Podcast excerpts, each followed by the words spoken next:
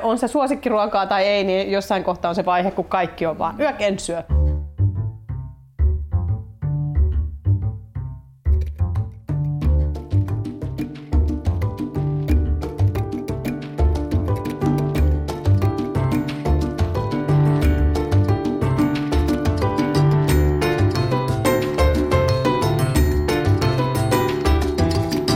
Tervetuloa kuuntelemaan Ruokaa sydämellä podcastia.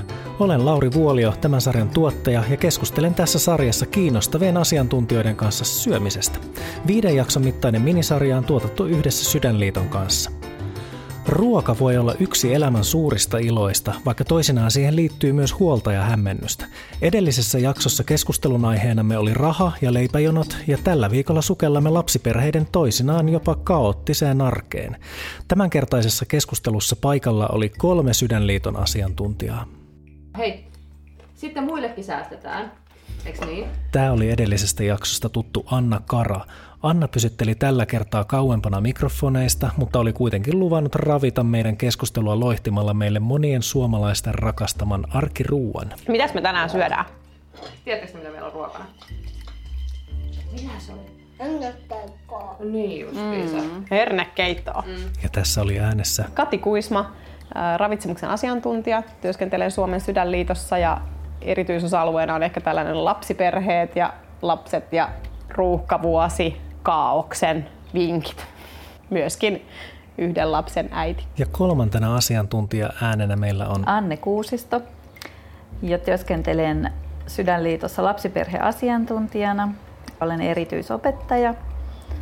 Mulla on kaksi lasta kotona ja tykkään ajatella näistä asioista sillä terveystaitojen kannalta. Että nämä kaikki liittyy taitoihin, mitä me koko elämän ajan opetellaan. Päivän ruokana oli siis suoraan purkista ihan itse tehty hernekeitto. Hernekeittoa on syöty Euroopassa jo tuhansien vuosien ajan ja Suomessa ruoka on tunnettu vähintään 1500-luvulta asti. Koska se on varsin yksinkertainen ja helppo ruoka, sitä suositaan edelleen instituutioissa, joissa logistiikka vaatii kriittistä tarkkuutta ja miehistä on pidettävä ravittuna hinnalla millä hyvänsä. Eli viittaan tässä tietysti armeijaan ja lapsiperheisiin. Purkkihernekeitto on mun mielestä niin kuin ehdottomasti lapsiperhe-elämän hienoimpia asioita. Hieno tuote. Hieno tuote. Saanko nyt vettä pistää? Se on aika kuumaa vielä, hei. Ei sovi. Et halua. Jää. Ei se ole hyvä kyllä. Mitä sä oot maitoa?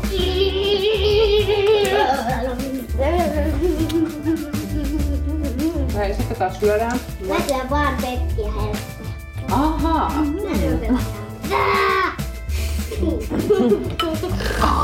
Pelkkää. Sillä välin kun Anna siivosi hernekeiton rippeet pöydältä ja lattialta, minä, Anne ja Kati nappasimme kahvikuppimme ja siirryimme parvekkeelle jatkamaan keskustelua. Minkä ikäisiä lapsia teillä on? Mulla on seitsemäs, vu- seitsemänvuotias poika, ekaluokkalainen ja sitten tota 11-vuotias tyttö. Ja mulla on yksi semmoinen tokaluokkalainen, yhdeksänvuotias tyttö. Joo, mulla on kanssa siis tota kahdeksanvuotias tyttö ekaluokkalainen ja sitten on neljävuotias tyttö myös. Et aika varmaan niinku sama, sama, samaa meininkiä. Kyllä. Tuli ihan kotoisa olo tässä seuratessa, että, että tätähän Joo. se on se lapsiperhe. Tää- Tota, suoraa huutoa tulee meillä vähemmän. Ty- tytöt ei ehkä, niin kuin, en mä tiedä minkälaisia tyttöjä teillä on, mutta Musta meillä on vähän tällaista, välistä ollaan, osataan niin tosi hienosti sanottaa sitä syömistäkin, vaikka just, että no tänään en nyt juuri tästä ruuasta niin pidä tai jollain niin kuin aika sillä että ei heti tule välttämättä enää sitä yöken syö. On se suosikkiruokaa tai ei, niin jossain kohtaa on se vaihe, kun kaikki on vaan yöken syö. Ja sitten se hämmästyttää välillä, että vaikka lapset on jo vähän isompia, niin se että tulee semmoisia ihmekausia, että välillä joku ruoka on tosi hyvää ja sitten yhtäkkiä se muuttuukin, että mä en ota kiitos, mä en tästä niin välitä. Niin sitten mikä tässä nyt taas on niin kuin muuttunut, mutta se, niitä vaan kanssa tulee ja menee. Että toisaalta aika hyvin voi luottaa myös siihen, että ei se lapsi niin kuin heti nälkään kuole, vaikka se sitten välillä jää vähän vähemmälle. Saattaa mennä parikin päivää, että syö vähän vähemmän. Tuossa äsken syötiin tota hernekeittoa ja siis se, se nyt on niinku yleensä semmoinen, minkä mä miellän semmos, ruuaksi, mikä kaikille maistuu. Mutta tota, lapsena mä ihmettelin, mulla oli mun luokalla se mun paras kaveri, niin se ei voinut sietää hernekeittoa. Et niinä päivinä kun koulussa oli hernekeitto, niin se otti oikeasti semmoisen herneen kokoisen annoksen. Sitten se laittoi sen pienen tipan siihen ja se oli semmoinen melkein performanssi silleen, että, että tämä on se ruoka, mitä hän vihaa, joten mä otan sitä näin vähän. Se on oikein semmoinen statementti. Mm. Siinä just näkee, että lapset on niin erilaisia syöjinä, että toiset on niin kuin, saattaa olla myös tosi herkkiä maistamaan. Toiset on semmoisia, jos se nyt ihan supermaistajia, niin kuitenkin tosi herkkiä. Ja sehän tekee tavallaan sen haasteen, että sitten yrität siinä vanhempana pohtia, että no onko tämä nyt sitä, että se oikeasti maistuu sen mielestä niin kuin voimakkaalta joku ruoka, tai onko siinä joku mauste tai muu, vai onko tämä vaan sitä, että ei hu- huvita syödä tänään. Ja toisaalta musta ja kyllä joka lapsella saa olla semmoinen, mitä, että jos on joku, mistä ei ihan oikeasti pidä. Että onhan meillä aikuisillakin sellaisia, että, että ei se ole edes niin kuin mun mielestä tavoittelemisen arvoista, että, että ihan kaikkea pitäisi syödä. Että se, siinä pitää mun mielestä jotenkin hakea sellaista, että haetaan sitä niin kuin riittävän hyvää valikoimaa. Miten tämä sitten, että kaikkea pitää maistaa? Onko teillä semmoinen? No jonkinlainen tutustuminen ainakin. Mm. Että jos mä ajattelen tällaisena lasten ravitsemuksen asiantuntijana, niin mä tiedän, että, että ei saa pakottaa maistaa.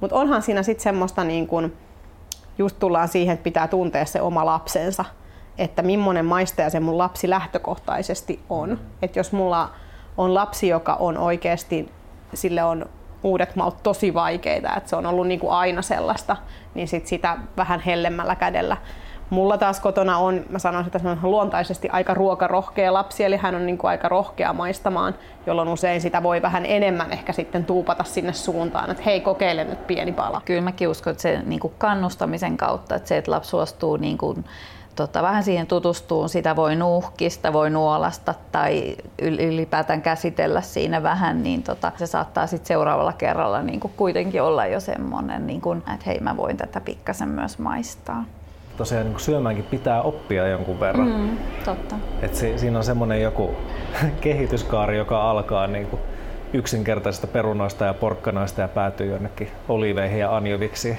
Kyllä, se on totta, niin on. Kävi mielessä sillä, että tietysti kun puhutaan, että lapsi oppii syömään jotain, niin se aina liittyy siihen makuun, että se oppii niin kuin sietämään jotain uutta makua. Mutta on, onko tämä kuitenkaan nyt se ihan niin oleellisin asia, mitä syömisestä pitäisi lapsen oppia? Niin kyllä lapsi oppii kaikilla aisteilla ja siis niin jos me ajatellaan pikkuvauvaa, niin nehän on ihan erinomaisia tässä. Et nehän on niin kuin luontaisia kaikilla aisteilla. Et ennen kuin ne pistää mitään suuta, niin nehän on niin kuin muussannut sen sormilla. Sen jälkeen ne on jo haistanut sitä, että se on käynyt nenässä. Sitten ne on hyvä yrittänyt tunkea sitä korvaankin jo niin kuin jollain. Ja ensin sitä on jo katseltu ja pyöritelty siinä lautasella. Eli kaikkea sellaista, mikä meistä vanhemmista tuntuu vähän rasittavalta, koska tuntuu, että se sotkee. Ja sitä on niin kuin vaikea sietää ja se syöminen kestää. Mutta se on itse asiassa se niin kuin meidän ihmisten luontainen tapa tutustua siihen ruokaan. Semmoinen ihan kaikilla aisteilla, että sitten se maku oikeastaan tulee vasta viimeisenä. Mm. Ja siinäkin kohtaa meillä on myöskin vielä kuuloaisti, että just pistät niinku näkkäriä, miltä se kuulostaa. Ja, ja joskus voi lapsilta kysyä, että pistä silmät kiinni, että kuulostaako kurkun pureskeleminen erilaiselta. Ja tavallaan vähän herätellä niitä kaikkia aisteja. Toi on tosi iso pointti toi, että miltä ruoka kuulostaa. Mm-hmm. Se, että miten, millä tavalla se rouskuu sun suussa, niin se vaikuttaa maku, makukokemukseen Totta. tosi Joo. paljon se, että jos, jos sä kuvittelet, miltä maistuu semmoinen oikea rapea rapsakka sipsi, vertaat sitä, miltä maistuu semmoinen pehmeä, niin ei se, se ei mitenkään voi maistua yhtä hyvältä. Just vauvasta huomaa sen, että kun se opettelee vasta sitä, niin se on niin tavallaan estoton siinä, että se, sillä ei ole ollenkaan sellaista vielä, että, että ei tätä voi pistää nenään. Että sehän tulee meille sitten vasta, kun me niinku tavallaan tehdään sitä ohjausta ja muuta, mutta meidän pitäisi antaa kyllä lasten aika niin kuin isoksi asti kokeilla kaikilla aisteilla sitä kyllä mä itse ajattelen, että esimerkiksi vaikka kasvisten syönnin osalta se on oikeasti tärkeä osa, että me annetaan niitä semmoisena sormipaloina syödä. Että ne niin kuin, se on lapselle luontaisempi tapa. Et meillä on ehkä vähän Suomessa ollut tämmöinen ruoalaisan leikkiä. Esimerkiksi meillä on, vaikka on yhdeksänvuotias, niin edelleen usein, vaikka hän syö iltapalaleipää, niin hän on haukannut siitä ja sitten hän yhtäkkiä kääntää sen niin kuin tähän kasvojen. Kato, sitten tuli vene, sitten haukkaa uudestaan. Kato, nyt sitten tuli jotain muuta, että tavallaan se leikkisyys on lapsilla siihen ruokaan luonnostaan. Ää, luin jotain juttua siis orangeista, miten ne viidakossa niin kuin oppii tuntemaan, kun siellä on valtava määrä kaikkea syötävää, mutta hmm. tosi iso osa siitä on myrkyllistä. Eli useita vuosia ne menee niiden niin kuin emon kanssa tai minkälaiset niiden perherakenteet nyt sitten onkaan, mutta oletan, että niiden emo ikään kuin kertoo heille, että tämä ja tämä ja tämä on syötävää. Ja sitten ne osaa sen. Niin kuin siinä ehkä niin kuin viiden, kuuden vuoden ikäisenä orangit mm. osaa syödä kaikkea. Niin periaatteessa tämähän on ihan niin kuin täsmälleen sama, mikä näiden lasten kanssa tapahtuu. Mm. Että ne niin kuin jotenkin terveen kriittisesti suhtautuu kaikkeen ja sitten ne oppii, että okei, tämä ja tämä ja tämä, ja tämä on hyvää. Ja nä, näitä voi syödä. Mä tulin sitten orangeista mieleen tavallaan se just, että, että niiden pitää oppia tunnistaa, niin siis tämmöinen hieno sana kuin neofobia, mutta siis uutuuden pelko, niin sehän on luontaista lapsille. Ja se on voimakkaimmillaan 2-6-vuotiailla.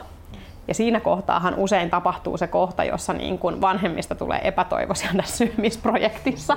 Et niillä on ollut semmoinen niin kuin vauva, joka on ehkä syönyt tosi hyvin. Niillä on vielä ollut taapero, joka on tosi hyvin syöjä ja itsekin olen tämän vaiheen kokenut, että ai vitsi se syö niin kaikkea ja se syö kasviksia ja syö kaikkea.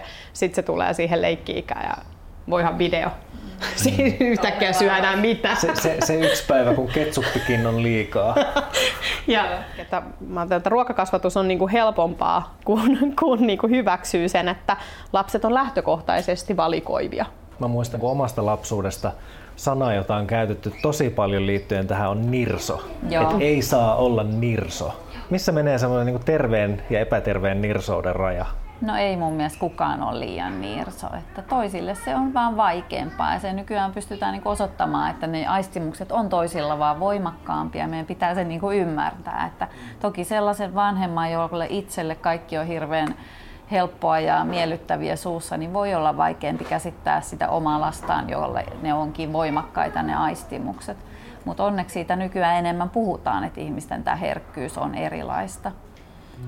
Joo, ja sitten juuri tätä nirso tai tällaisia vähän ikäviäkin kommentteja saattaa just vaikka isovanhempien ikäisiltä ihmisiltä tulla aika herkästi, että no miksei se nyt syö ja mit, miten näin, niin kyllä mun mielestä siinä vanhemmalla on ihan oikeus kyllä niin kuin pitää lapsen puolta. Ja toisaalta meidän pitäisi myös varoa käyttämästä tuommoisia niin kuin että niin kuin saattaa sanoa huomaamattaan, että no, meidän Pekka on vähän huono syömään. Ja jos sitä toistaa kauhean monta kertaa, niin lapsi äkkiä omaksuukin sen identiteetin itselleen. Että mieluummin kääntää sitä siihen, että, että sä oot oppinut nyt tätä tekemään, mitä sä et aikaisemmin. Eli aina löytää sieltä niitä semmoisia onnistumisia ja hyviä, niin se mieluummin rakentaa paremmin sitä identiteettiä siihen, että mä opin ja mä oon hyvä syömään vähitellen on tosi kiinnostava asia, miten just toi niin identiteetti ja ruoka tai ruokatottumukset liittyy yhteen ja miten se niin kuin tulee just perheistä. Mm. Että minkälaista ruokaa perheissä on syöty, niin se vaikuttaa varmasti myös siihen, että miten se niin kuin lapsen identiteetti rakentuu. Onko teillä jotain semmoisia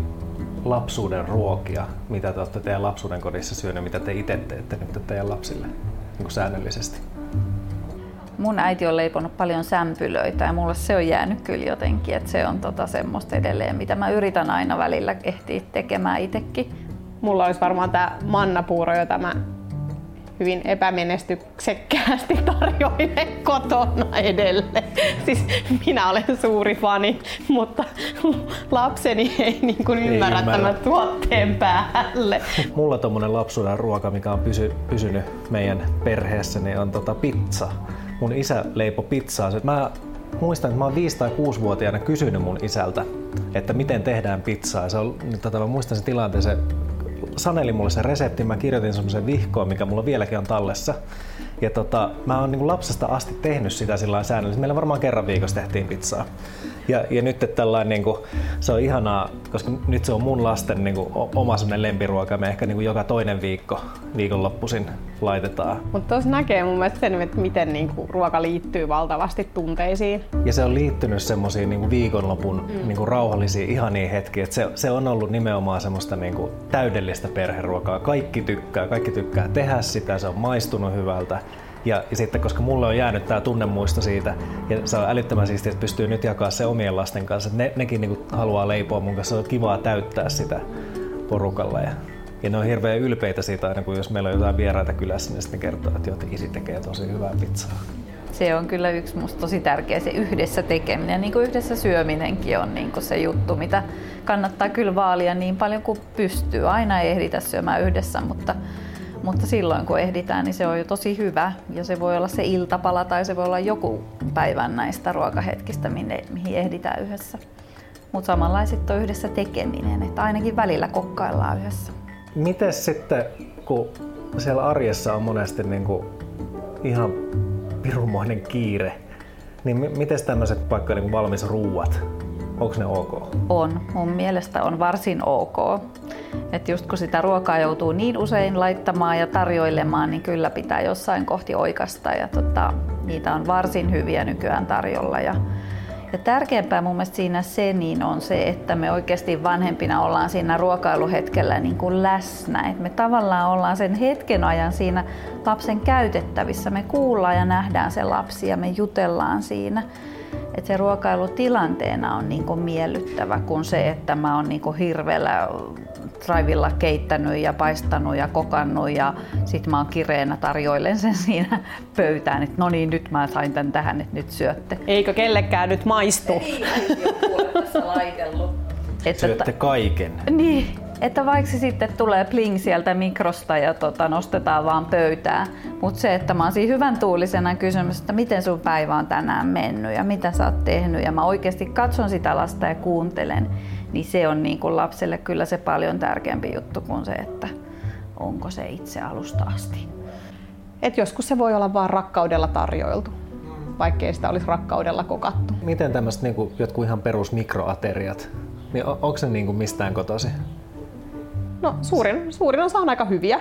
Ja sitten tietysti sydänmerkki on semmoinen yksi hyvä, millä voi tsekata, että siinä on ravintoarvot paremmin kohdalla. Joo, ja mun täytyy sanoa sydänmerkistä ihan mahtavaa. Meidän, mä en ole hirveästi mun lapsille siitä puhunut, mutta mun poikani, tämä seitsemänvuotias, on sen nykyään jotenkin niin ottanut asiakseen, että kaupassa hän etsii niitä mulle aina. Et se on kyllä niin kuin yksi, yksi hyvä tapa lasten kanssa myös sitä, että niin kuin miten saa niitä kauppareissuja, kun nekin on joskus aika tuskaa se ruokakaupassa kiertäminen. Niin tota. Siinä tulee ehkä taas jotenkin takaisin siihen leikkisyyteen, mikä lapsilla on luonnostansa ja se saa niin kuin tässä ruuassa näkyä ja miksei kuuluakin. Että, että sitä voi harrastaa sydänmerkkejä etsimällä tai sitten näkemällä vaikka hassuja hedelmiä iltapalaksi tai jotain. Sen ei tarvi olla niin isoa aina. Kyllä. Voileipä on paljon parempi lapsen mielestä, pienenkin lapsen mielestä, jos sillä on silmät ja suu. Että sille on laitettu paprikasta suu ja silmät jostain muusta, niin sille voi antaa jonkun hauskan nimen, niin se on heti niin kuin, se lapsen mielikuvitusta kannattaa kyllä käyttää näissä jutuissa. Siis meillä riittää ihan, jos tekee kolmioleipiä. Ne on eksoottisia. Joo. Parempi maku. Niin. niin, se todellakin laittaa ne samat jutut sinne leivän väliin ja sitten vaan leikkaa sen kolmioksi. Niin se on välittömästi paremman maku. Joo. Onko jotain semmosia, niin kuin, mistä pitää olla aika tiukkana, että ei? Ei näin. Mitä, mitä vastuullinen aikuinen kieltää lapsiltaan? Kyllä, vastuullinen aikuinen kieltää niin se jatkuva herkuttelun. Et lapsi elää sillä mielihalujen maailmassa ja hän haluaa aina sitä hyvää, jos sitä on tarjolla. Et kyllä se on niin kuin meidän aikuisten tehtävä katsoa vähän pidemmälle, että sitä suklaata ei voi joka päivä syödä tai niin kuin niitä tiettyjä asioita, mitkä me nyt varmasti kaikki tiedetään, mikä ei niin kuin ole hyväksi meille. Mun mielestä tavallaan tärkeää on se, että myöskään siitä kieltämisestä ei tehdä sellaista isoa numeroa, että, että se on vaan, että, että ei nyt tässä hetkessä, ei tai tänään, että, tai siinä tapauksessa, jos me on sanottu, että no otetaan tätä mehua, niin sitten kun me kaadetaan mehua lasiin, niin ei siinä kohtaa ruveta paasaamaan, että tässä on niin hirveästi tätä sokeria tai muuta. Sitten me on tehty se valinta ja me nautitaan se siinä hetkessä hyvällä mielellä. Ja sitten kun ei ole se hetki, niin sitten vaan todetaan, että no ei nyt.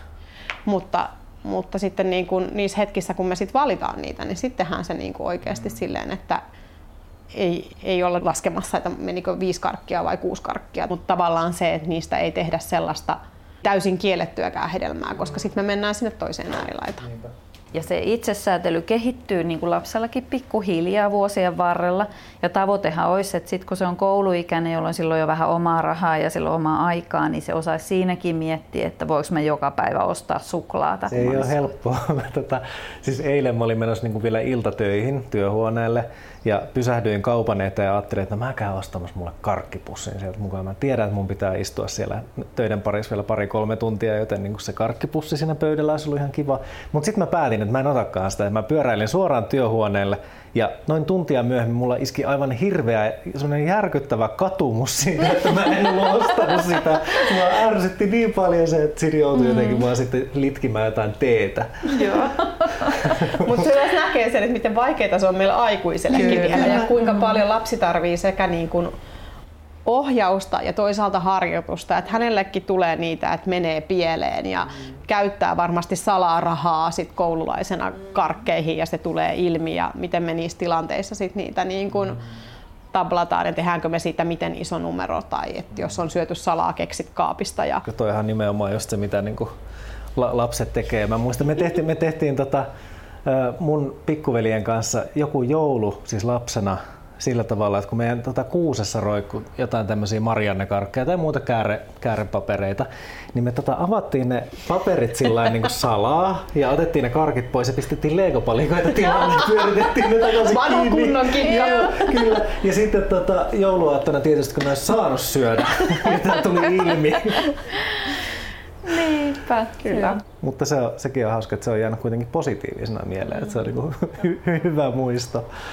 Ja sitten tietysti mun mielestä semmoinen, että jos siihen toiset lapset on myös sillekin niin kuin herkempiä, että tavallaan ne makeet maistuisi niin kuin vielä enemmän, mm. niin tavallaan sellaisen lapsen kanssa sitten joutuu ehkä enemmän tekemään sellaista ohjaamista ja miettimään, että miten me oikeasti tässä meidän perheessä suhtaudutaan niihin herkkuihin. Ja, ja ne ehkä kannattaa silloin nimenomaan keskittää vielä siihen, että ne syödään niin kuin yhdessä ja jotenkin silleen nautitaan siinä hetkessä niistä, että siitä tulisi mahdollisimman vähän semmoista mitään salassa tehtävää asiaa. Ja lapset rakastaa yleensä selkeitä sopimuksia, että se on niin kuin selkeämpää se, että se on sovittu jotenkin, miten meidän perheessä näiden kanssa toimitaan, kuin se, että joka päivä mä kysyn ja yritän ja sais, menisikö tänään läpi, että voidaanko ostaa karkkia. Et, et myös siellä kotonakin sen pitää auttaa sitä lasta tekemään myöskin siellä niitä valintoja, että et, et miten, miten niin kun, onko meillä herkut heti siinä näkyvillä, jolloin on vaikeampi hallita sitä mielitekoa. Ja tästä puhutaankin nykyään kivasti siitä ruokasisustamisesta.